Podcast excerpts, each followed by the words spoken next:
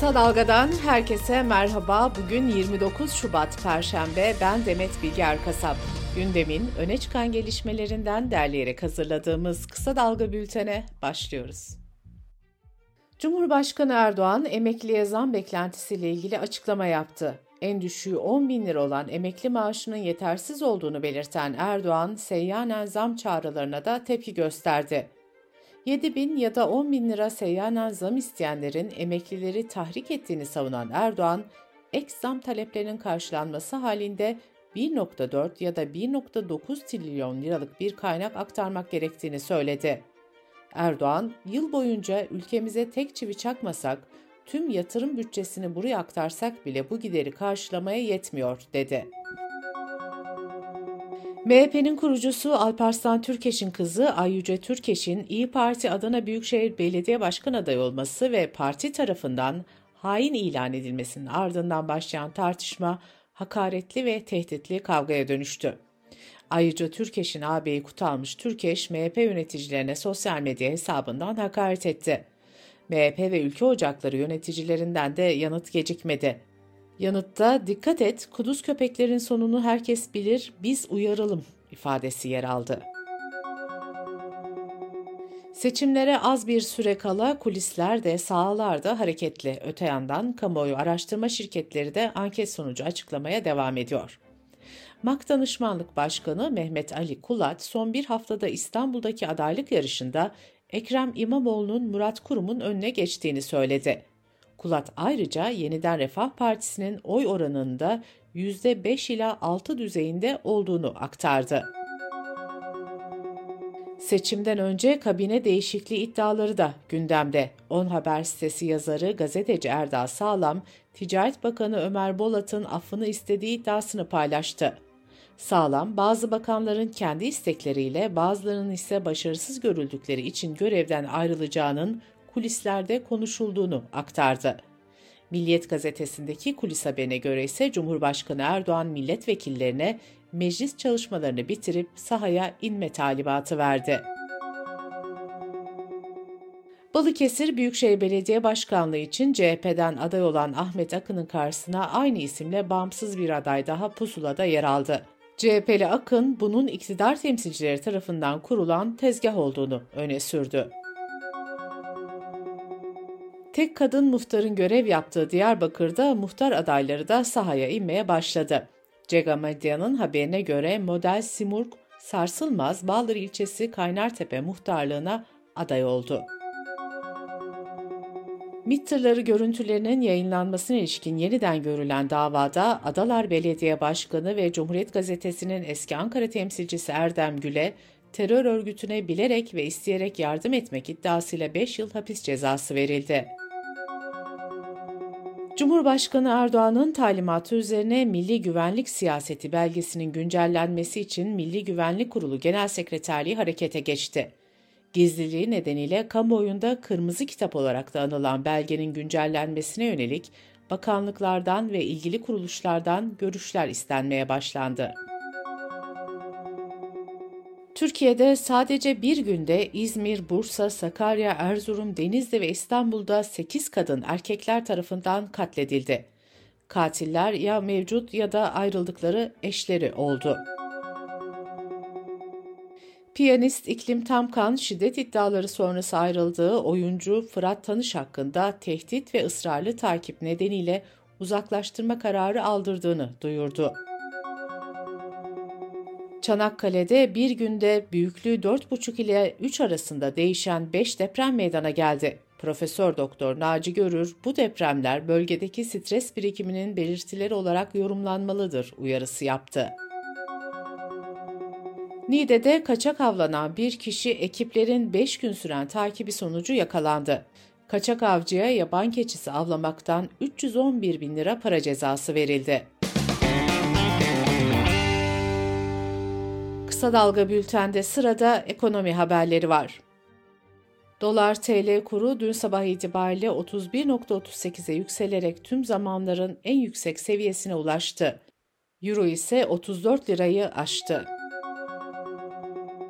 Merkez Bankası'nın net rezervlerindeki azalış geçen haftada devam etti. Bankacıların hesabına göre geçen hafta uluslararası rezervler 5.9 milyar dolar geriledi. Bu gerilemenin 4.1 milyar doları ise döviz çıkışı şeklinde gerçekleşti. Resmi gazetede yayınlanan kararla dövizle ödeme yasağı esnetildi. Buna göre tüm ödemelerin TL ile yapılma zorunluluğu kaldırıldı. Ekonomik Güven Endeksi Ocak ayında 99.4 iken Şubat ayında %0.4 oranında azalarak 99 değerini aldı. Ocak ayında ihracat %3,5 arttı, ithalat ise %22 azaldı. Buna göre Ocak ayında dış ticaret açığı bir önceki yılın aynı ayına göre %56.4 oranında azalmış oldu.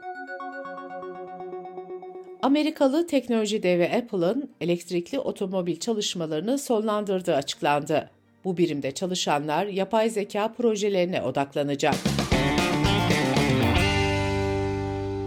Dış politika ve dünyadan gelişmelerle bültenimize devam ediyoruz. ABD, Almanya ve İngiltere'nin de aralarında olduğu çok sayıda NATO ülkesi Ukrayna'ya asker göndermeyi düşünmediklerini açıkladı.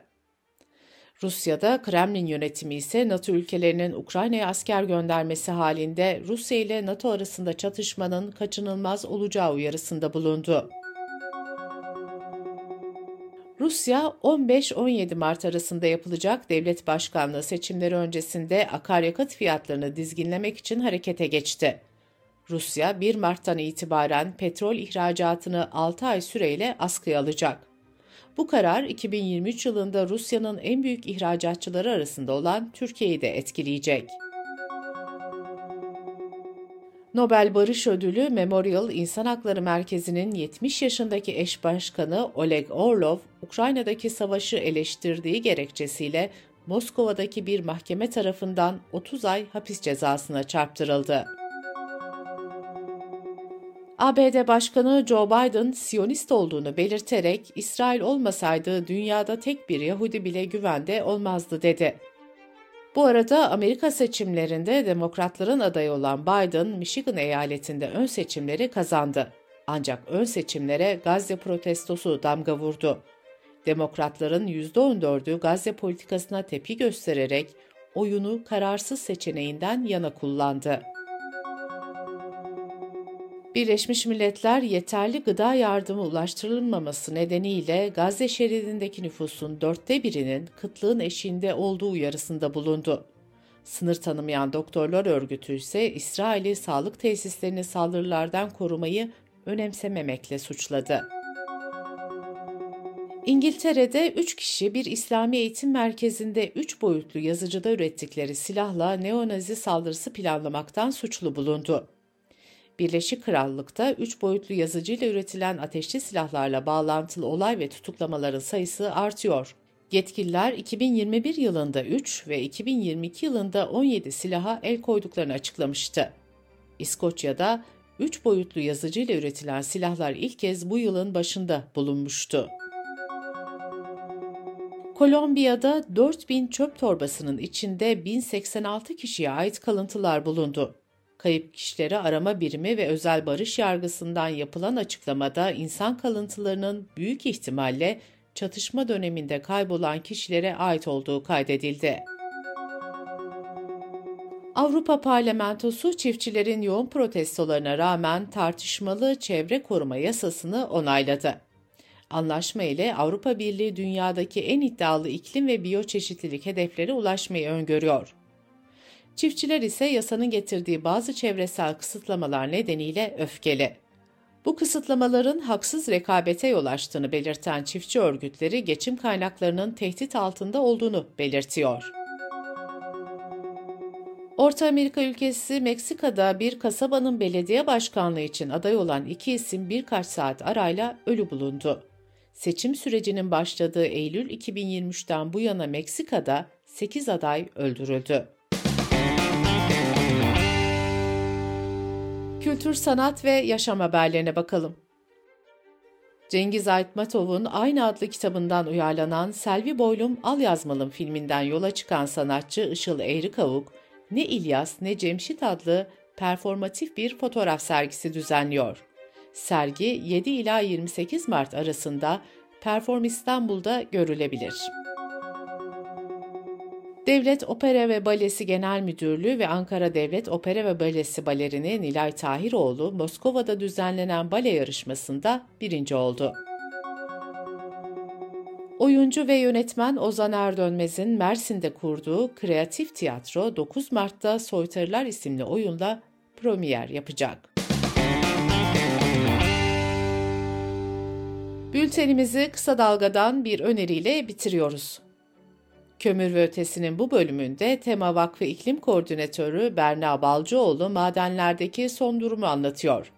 Özgür Gürbüz'ün hazırlayıp sunduğu Kömür ve Ötesi'ni kısa dalga.net adresimizden ve podcast platformlarından dinleyebilirsiniz.